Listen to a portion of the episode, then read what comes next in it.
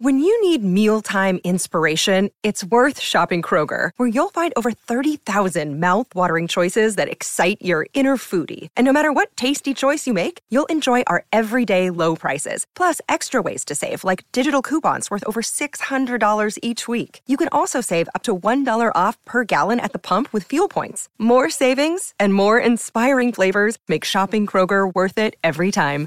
Kroger, fresh for everyone. Fuel restrictions apply. Uh, let's get to our first guest. Uh, he's been waiting patiently on the line. We're going to talk some motorsport first up this morning. Lightning Luke King, race car champion. Good morning, mate. You've been watching P2 from Texas, the Formula One Grand Prix.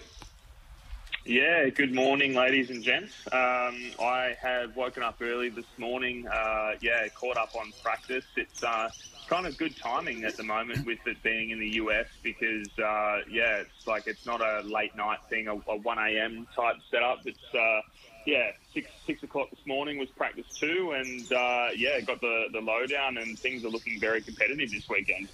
Yeah, Luke, I caught some of the practice myself this morning. Is Lewis Hamilton having a few issues?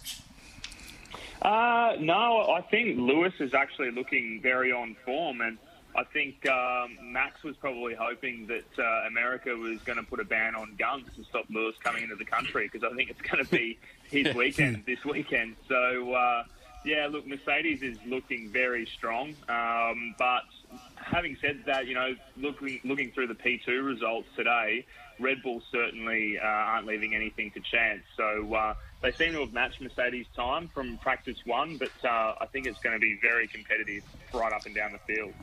Look, I did notice um, Mercedes have a, very good record there at um, the track there in Texas. Uh, I think they're five out of the last six, which is um, you know a real positive for them. Uh, what's the go, mate, with some of the drivers getting uh, penalties, grid penalties, and, and, using different engines. And what's the reason in and behind that? Are they going through engines because they want to upgrade, they want to improve their performance, or is it just the fact that they are blowing up engines left, right, and centre? Yeah, look, it's it is more of a reliability factor at this stage. Uh, F1 have basically you know mandated that you're only allowed to have three power units across a year. So mm. Valtteri Bottas is going on to his sixth power unit this year, which is uh, yeah, like they they've used up a lot of engines this year, and there's been a lot of talk on that today. So. Um, yeah, look, it's, it's interesting. I think they're just trying to avoid any further grid penalties by just sort of taking the engine now, copping a small penalty, and then I think there's probably an element there for Mercedes as well, where they know Valtteri is not in the fight, and you know with a with a fresh engine, he can be right in there and come through the pack. So. Uh, yeah, I think you'll see Valtteri kind of nipping at the heels of the Red Bulls this weekend and trying to make a nuisance of himself. We're talking to Luke King, race car champion in the TCR Australia Series in the Audi. His teammate is Chaz Mostert, and Luke running second. Uh, Jess has got the next question. Yeah, hey Luke, good morning. Good to have a chat with you about the cars this morning too. And let's have a look at the fastest lap time. I'm just having a look at the stats. I mean, 134.874 for Valtteri, and then Lewis under him. What's the difference there? I mean, Lewis's time 134.919. I mean, I'd love for you to give us some insight in what's that difference in splitting those two in that qualifier. Yeah, I, what what they do in these practice runs, Jess, is they kind of they simulate what they call a long run, which is their their race run, where they try and work out the tire degradation, which is really important for the actual race itself. And then they'll do what you call like a quali run or a short run on the soft tire. So it'll just be those guys trying to you know figure out exactly how uh, what what they can take out of the car the, the heat across the weekend is a really big factor. Um, they've never been to the track um, at this time of year when it's been so hot.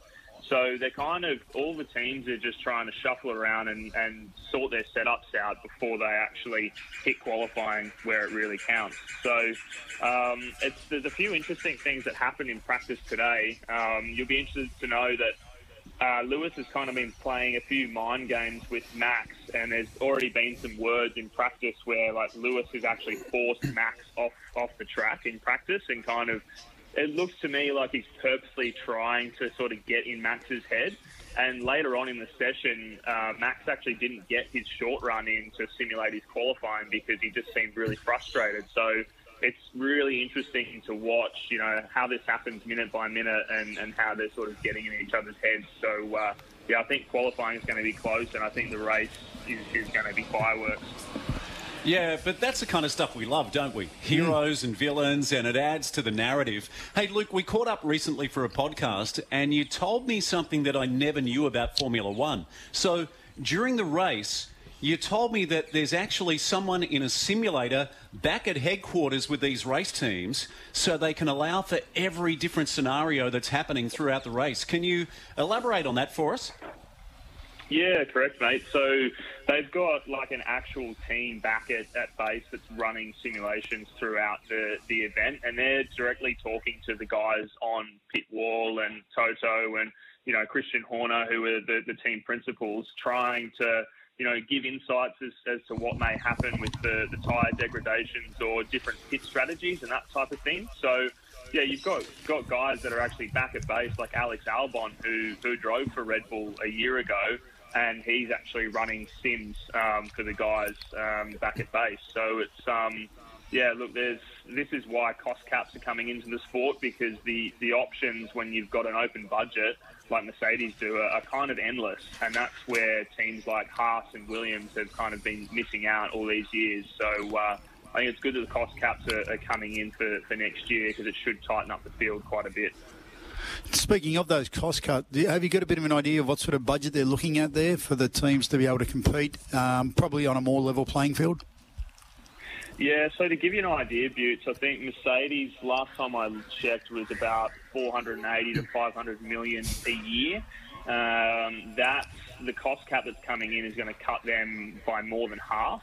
So uh, I think the cost cap's around 180 to 200 million for, for a season. So I think um, there's a lot of talk around which teams are going to adapt to that because obviously going from spending a lot of, of money and, and having all those resources is going to be hard for them to cut back. Whereas teams like McLaren, I think, are really well placed for that because Zak Brown has been doing a really good job of running that team on, on a budget, on a on a cost cap already. So they're kind of set up to, to achieve those types of budgets. So it's going to be interesting to see how they adapt. Um, and just on Zak Brown, I don't know if you guys saw, but I think Daniel Ricciardo's had something to do with him getting a tattoo this weekend at the US Grand Prix. and uh, Jess tells me Daniel Ricciardo's also tried to speak like a Texan. Is that correct, Jess? Yeah, I saw that Yeah. interview with him. I can't remember what channel it was on, but yeah, he was doing the full um, Austin accent. What did you think of that one?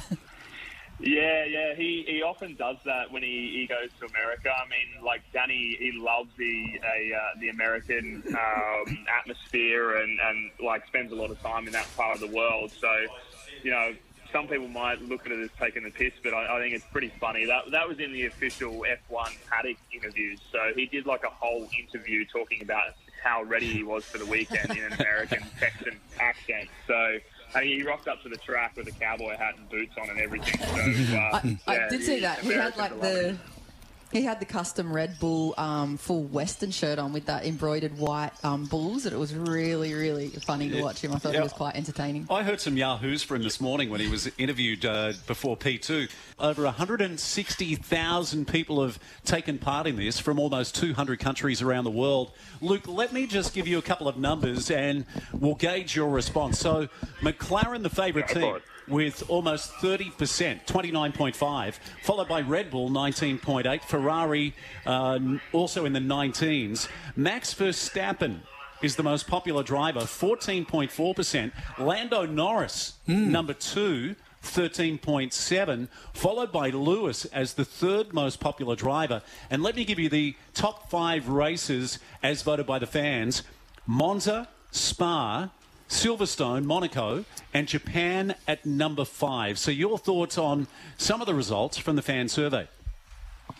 Well, it's it's interesting, mate, because Max certainly is not my most popular driver. um, I'm, not, I'm not surprised Lando is is up there. Um, I think he's been really good for, for the sport. Um, it is it is surprising that Lewis has, has dropped. I think that uh, uh, some Lewis isn't to some people's taste, uh, I suppose, um, with some of the, the outfits that he's been wearing recently. But um, I'm, I'm definitely not surprised that McLaren are the most popular team at the moment. You know, between Lando um, and Daniel being there. Obviously, Daniel's very popular as well with the fans, uh, but I think that says a lot about what the impact that Zak Brown has made into that team. Uh, he's, a, he's a marketing guru, and he has brought McLaren back in, into the fold. So, uh, yeah, not surprised there. And obviously, you know, it's interesting you say Monza was voted the, the number one out of all the races because it's been the race over the last two years that's thrown up a bit of an unusual winner with Pierre Gasly in 29, uh, 2020 getting his first race win, and obviously Daniel's uh, maiden win for McLaren this year, which is absolutely amazing. So, uh, yeah, some interesting results there.